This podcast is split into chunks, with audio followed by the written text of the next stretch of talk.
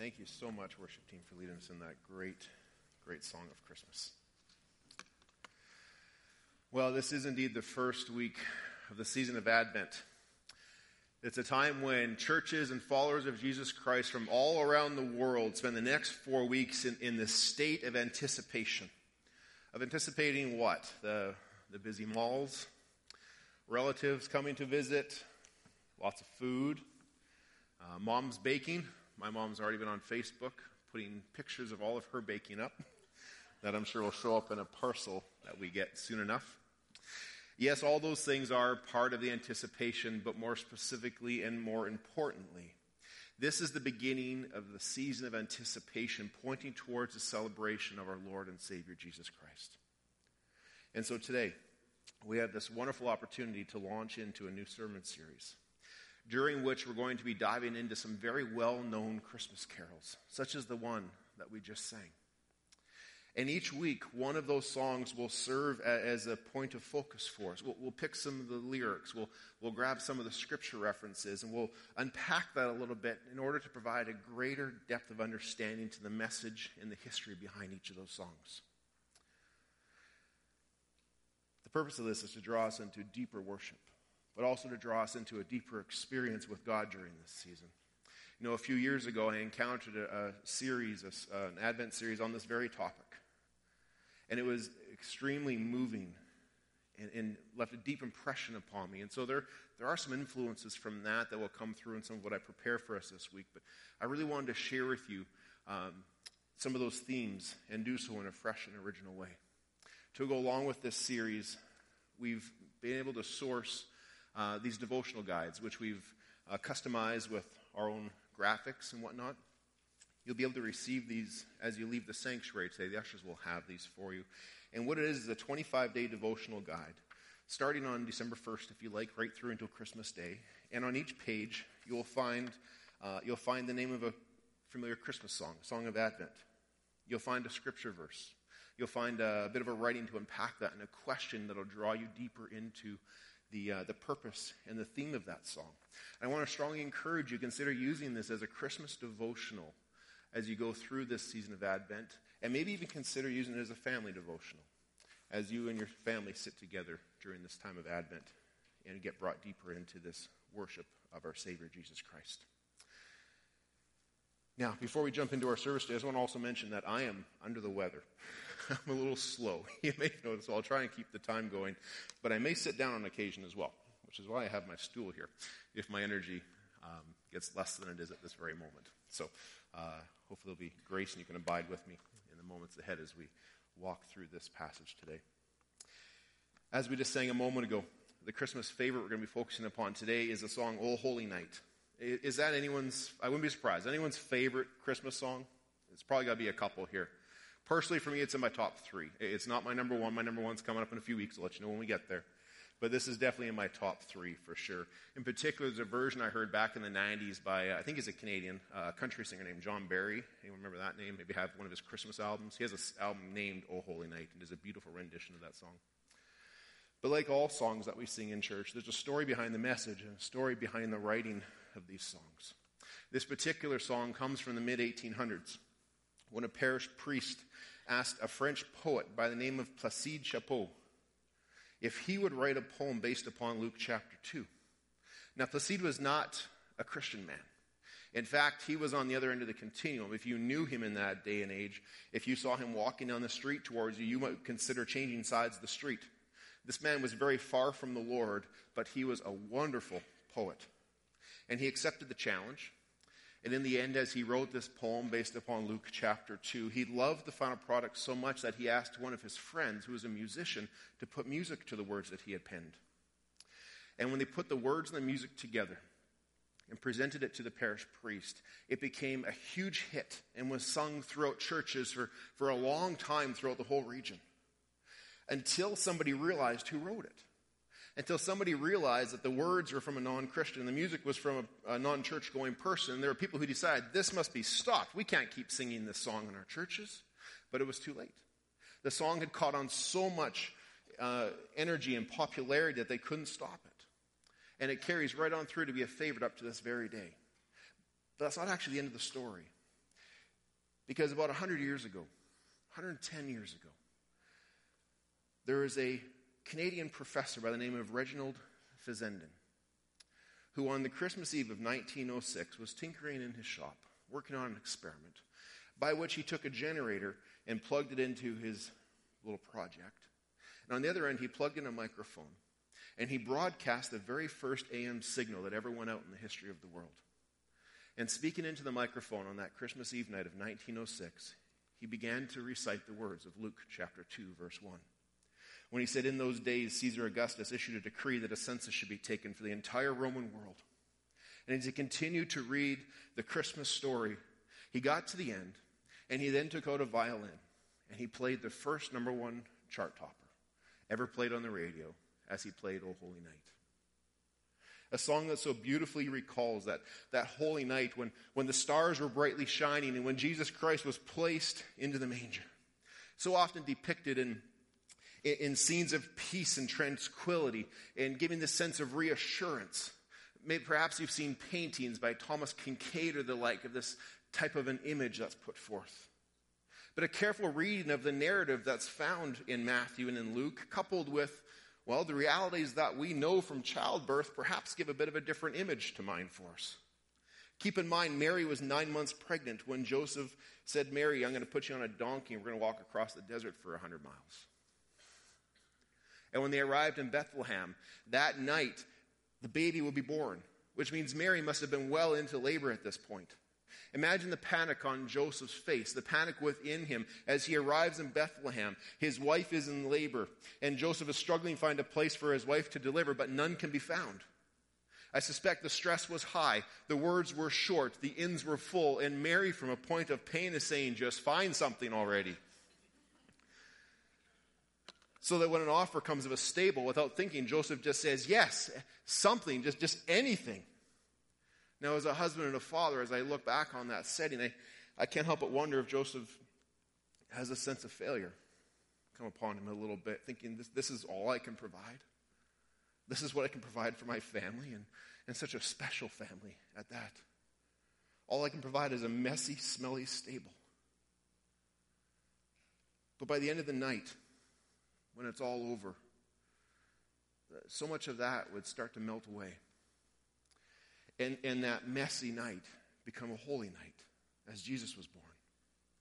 And this serves to remind us that it moments in life can be messy.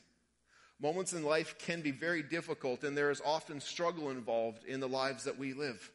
And that while the stars are shining bright on the night of our Savior's birth, as messy as it was, in that moment there was a thrill of hope a thrill of hope as the weary world around them could come to a point of rejoicing. And when you hear those two words, weary world, is that something that you can relate to? Perhaps where you find yourself right now in this moment.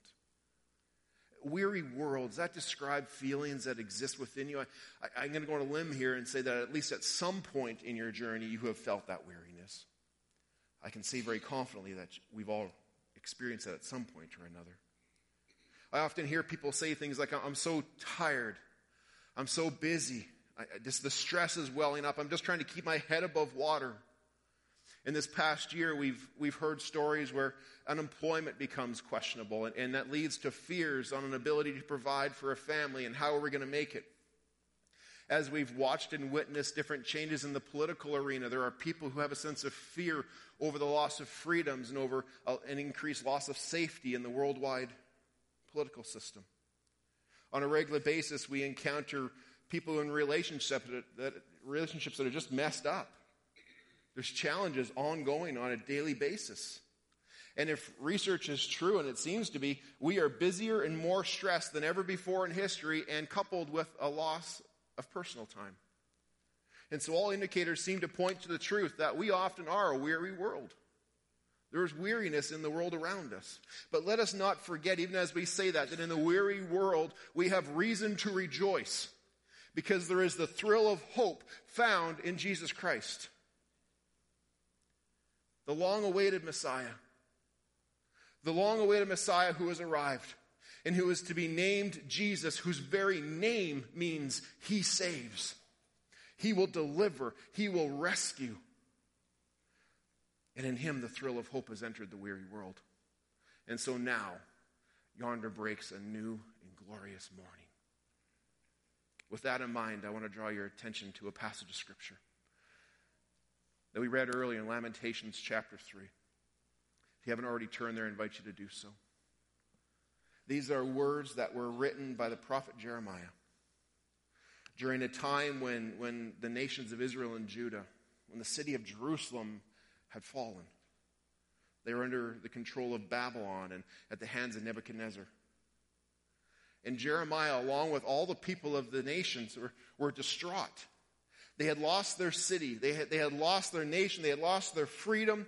And as they look back and they're thinking, but we're God's chosen people. How could we have lost all this? The realization dawns upon them that they are now experiencing God's judgment for their unfaithfulness.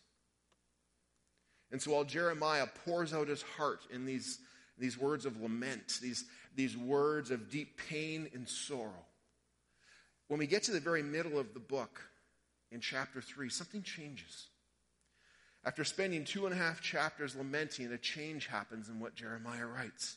And he writes these words, starting in verse 20. He says, I well remember, I remember the past. I remember the, the waywardness. I remember the unfaithfulness. I remember my sins from the past. He says, I remember well. And when I look back on those things, my soul is downcast within me. Yet, yet this I call to mind, and therefore I will have hope. Because of the Lord's great love, we are not consumed. For his compassions, they will never fail. They are new every morning because great is his faithfulness. I say to myself, The Lord is my portion, therefore I will wait on him. The Lord is good to those who hope is in him, to the one who seeks him. It is good to wait quietly for the salvation of the Lord. When Jeremiah looks around, he sees the destruction. He's reminded of the strife. He knows they're going into a season of captivity, and all seems hopeless. And so he cries out to the Lord along with the nation, these songs of lament. But then, from somewhere in the back of his mind, somewhere he recalls this promise, this long held truth that he had, he had known and heard and clinged to in the past. And it brings this sense of hope to him. It brings this ability to look forward, this ability to know that the night will not last forever. It brings this sense, this thrill of hope to him in the midst of the weariness and confidence that a new and glorious day with the Messiah will arrive. And so, from this passage in Lamentations, there are three truths that I'd like to share with you today, and I pray that they will provide that sense of hope. Whether you now or find yourself in the future in a time of weariness that defines your life. The first one, if you're taking notes, is that God is our source of hope. God is our source of hope. He not only knows what we need, but He is able and He is willing to provide it. In verse 24, Jeremiah says this to himself He says, The Lord is my portion, therefore I will wait on him. What does that mean? What does that phrase, my portion, mean? Well, many scholars, I believe, rightly point back to a time when Israel was wandering in the desert. When they were wandering in the empty, barren desert, a time of daily challenge, a time when they had to have daily faith in God that He would provide for them. And more often, or near the beginning, he, be, he starts providing manna for them from heaven. In Exodus 16, they, we read the story where they start to grumble. They start to complain they got nothing to eat. We're in the middle of the desert. We're going to starve to death. So the Lord says to Moses, I will rain down bread from heaven. You're to go out and gather what you need each day. No more, no less. Go out and gather what you need for each day. And if you try and gather more, it's going to rot. It's going to be full of magnets and it's going to smell bad. And in this lesson, they had to learn to live faithfully under God's goodness and under God's provision, understanding that He knows what they need. He cares about what they need. And even when it seems utterly impossible, He is able to provide for them what they need. And that same lesson is brought up again by Jesus when He teaches His disciples to pray. When He tells them to pray and to have faith that God would give to them this day their daily bread. So, whatever is happening in your life, whatever might be making you feel weary, whatever leads to the sense of hopelessness, that makes you think, will I ever see the morning? Whether that be economic uncertainty, whether it be depression. This time of year, depression swells. As many as one in three people throughout their lifetime will suffer with depression, but in particular at Christmas time, there's a, a, a jump in that. Whether it be relationships that are struggling that leads to have sleepless nights.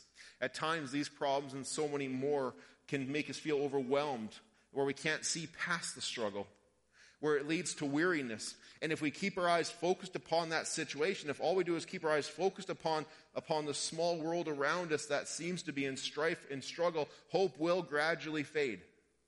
That will happen if that is where we keep our eyes. But that is why the psalmist in Psalm 121 says, Lift up your eyes. Lift up your eyes to the hills, because where does my help come from? He says, My help comes from the Lord the Lord, who is the maker of heavens and earth, I will lift my eyes up to him because he who watches over me never sleeps and he never slumbers. God knows what you need. And God is that source of hope for a weary world. The second promise that I wish to share with you today from this passage is that God is not only our source of hope, but He is, in fact, also the object of our hope as well. In verse 23, Jeremiah says, The Lord is good to those whose hope is in him, to the one who seeks him. See, the reason Jesus brings this thrill of hope is that he is the incarnation of God himself. Jesus is not another God. Jesus is not some human who was born and then, and then adopted by the Holy Spirit later on in life. Jesus is God in flesh. As, as, Matthew recalls in his telling of the Christmas story, he recalls back to the promise that says, His name shall be Emmanuel. Emmanuel, which means God with us. And so it is through him, it is through Jesus that God demonstrates his love for us. Which later on, after Jesus' death and resurrection, Peter would summarize this beautifully for us in 1 Peter chapter 1, verse 21, when he says, Through Jesus you believe in God. And it is God who raised him from the dead and glorified him, so your hope and your faith are in God because of and through Jesus Christ. God not only provides hope, but he is, in fact, the object of our hope to the one who will seek him. To the one who will seek him. Because we all know that to some degree, and I count myself among this group, we are all guilty of tending to seek hope in other things.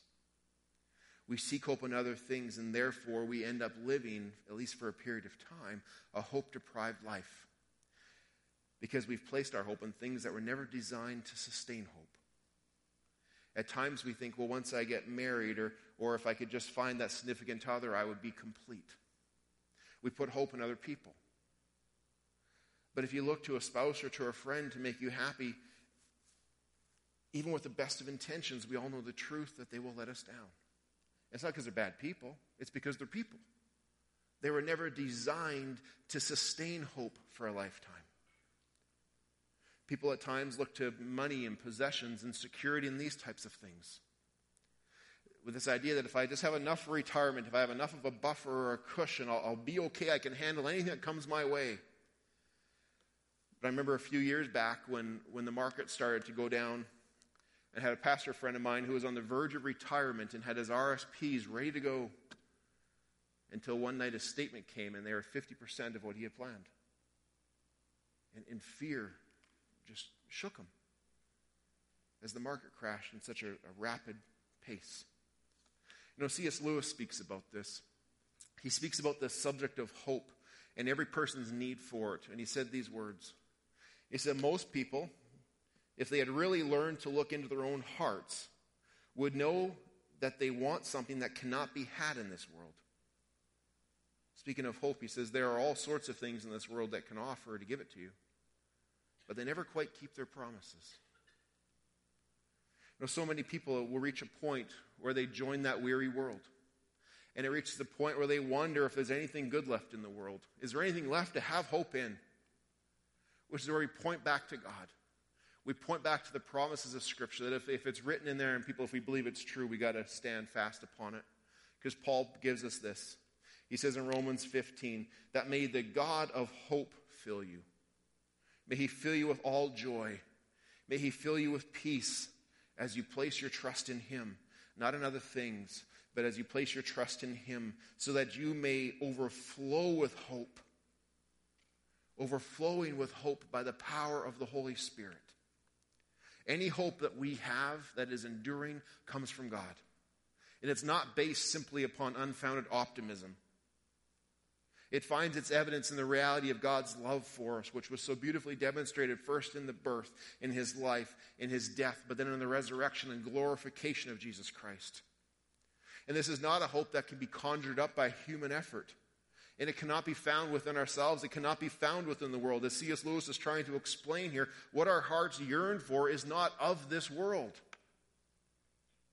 That hunger that emptiness that our hearts are longing for is not found in this world. It is revealed and it is fulfilled in the Holy Spirit that comes to indwell every person who places their faith and places their hope in Jesus Christ.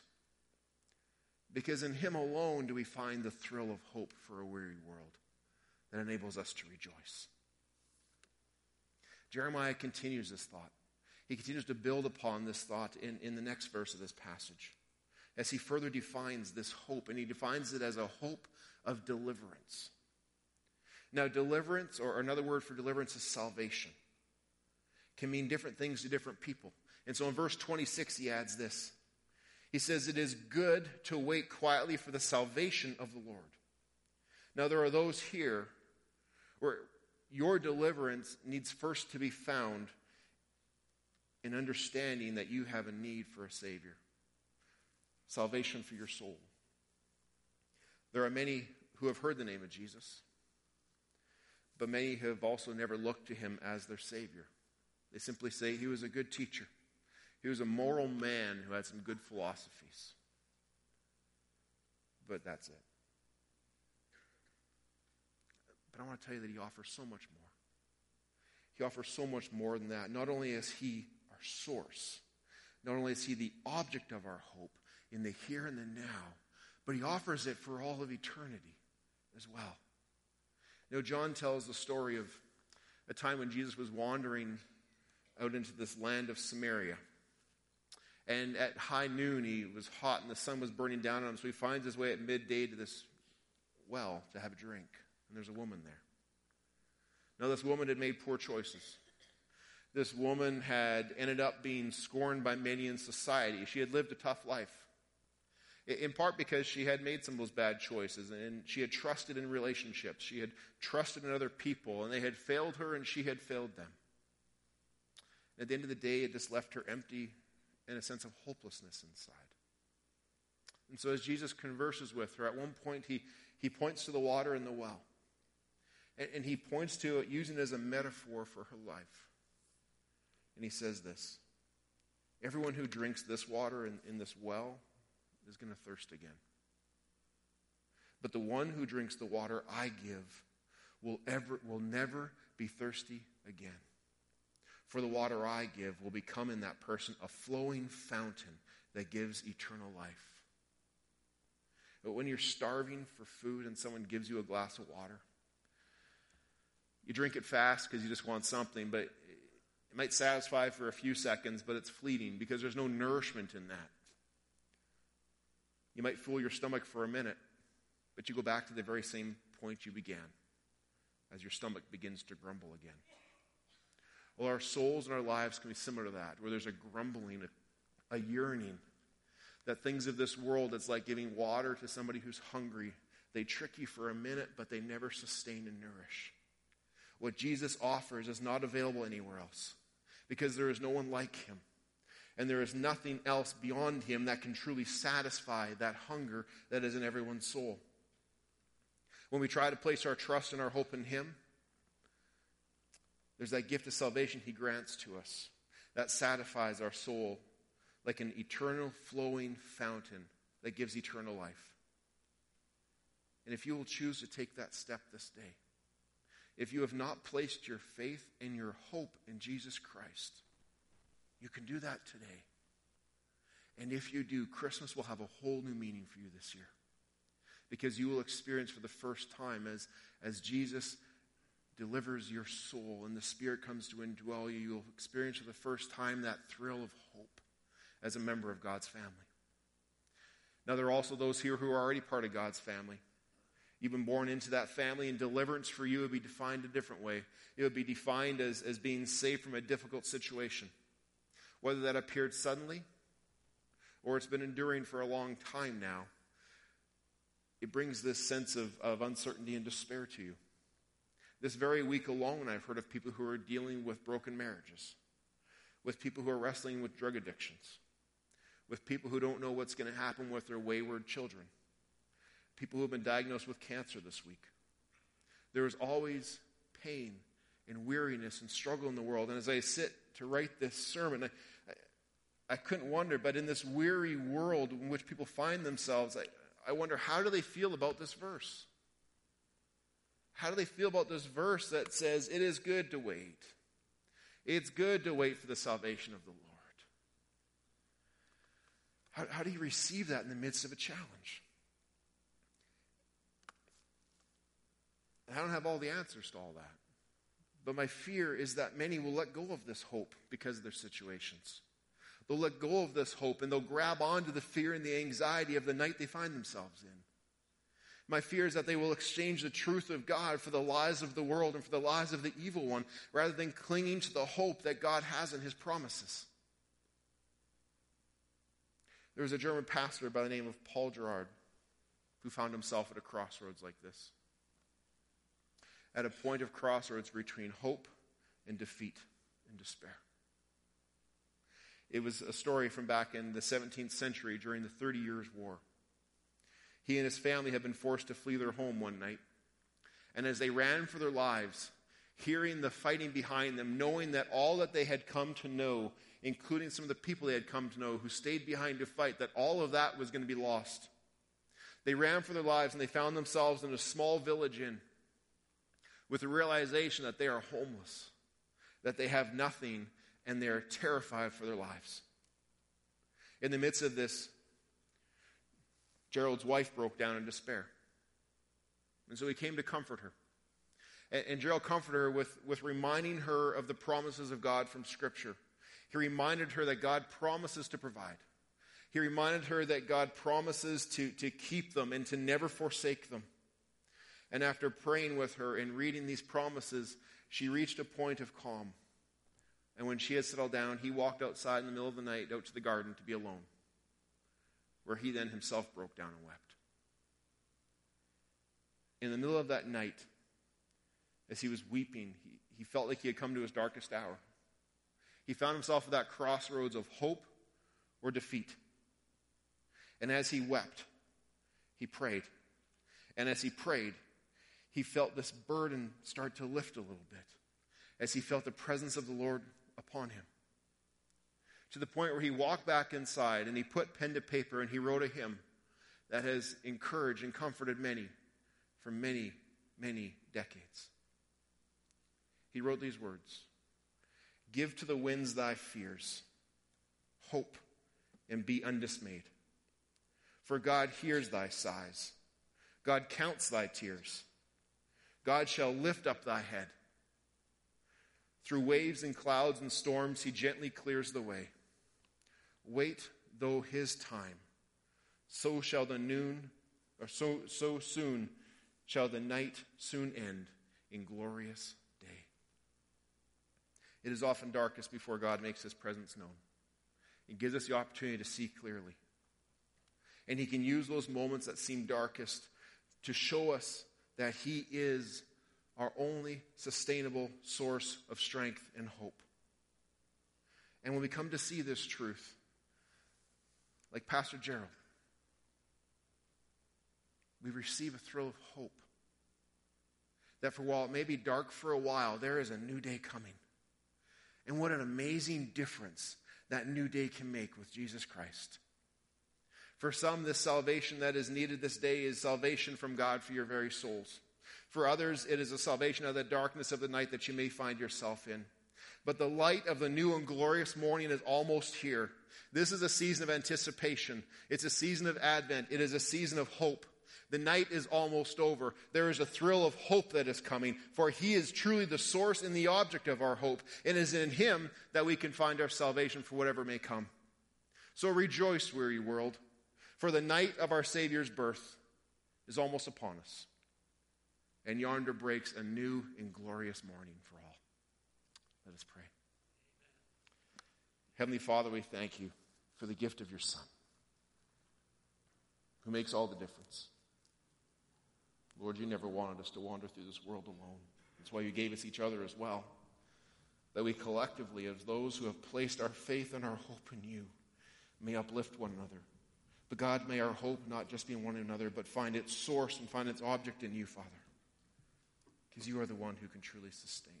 God, I pray for the ministry of your Holy Spirit in this place as, as those who have not yet taken that step of faith in you, that they would find the strength and the courage, that they would hear and sense that yearning within their souls that is crying out for you. God, may they take that step this very day and find the thrill of hope in this Christmas season. God, I know there are also people in this place where Christmas is not a happy time. I know there are people who typically it is, but given what's happening this year, it is a difficult time for them. For them as well, Lord, I pray for your ministry in their lives. May you bring hope to what seems darkest.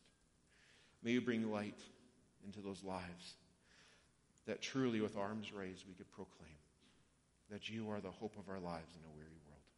We pray this in Jesus' holy name.